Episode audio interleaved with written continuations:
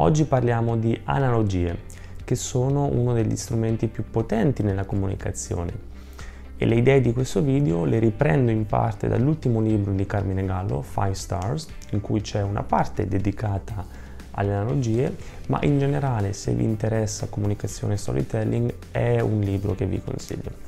Chiusa parentesi, le analogie. Lo sappiamo, no? Un'analogia è una comparazione fra due cose diverse in cui mostri come queste due cose sono simili. Per esempio, la metafora è una forma di analogia e sono potenti perché obbligano, spingono chi ascolta a considerare la tua idea da una prospettiva diversa.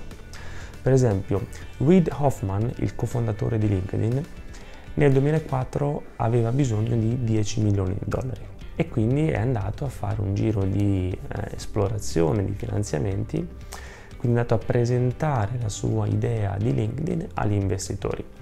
E il suo messaggio principale nel suo pitch era che la forza di LinkedIn si basava sul suo network. Oggi sembra scontato, ma stiamo parlando del 2004, ancora non c'era Facebook per capirci, quindi il network era un concetto nuovo. E secondo lui questo dava vita a un nuovo modo di cercare le persone online che poteva essere molto utile dal punto di vista professionale e di conseguenza molto redditizio per LinkedIn. Come ha spiegato questo concetto agli investitori?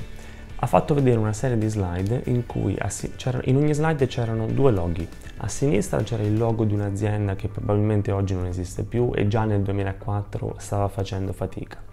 E a destra c'era il logo di un'azienda di successo come Google, PayPal, eBay, tutte aziende che in qualche modo si basavano sul network. E il suo messaggio era se il network ha aiutato queste aziende ad avere successo, allora avrà successo anche LinkedIn non ha fatto altro che usare un'analogia, ha collegato la sua idea LinkedIn a delle aziende che gli investitori già conoscevano e funziona. Anche John Pollack, che è stato lo speechwriter di Bill Clinton, sostiene che in molti dibattiti vince chi ha le analogie migliori, perché comunque ci aiutano a comprendere degli argomenti che ancora non conosciamo bene, confrontando qualcosa che chi ci ascolta ancora non conosce con qualcosa che invece conosce, facilitiamo la comprensione. E più un argomento è complesso, più le analogie diventano efficaci. Quindi riportando tutto al nostro mondo delle presentazioni, pensateci, per la vostra prossima presentazione, se dovete spiegare un concetto, soprattutto se è complesso, cercate di capire come potete usare un'analogia come potete collegare il vostro concetto, che magari è un concetto nuovo, il pubblico ancora non lo conosce, con qualcosa che invece il pubblico già conosce.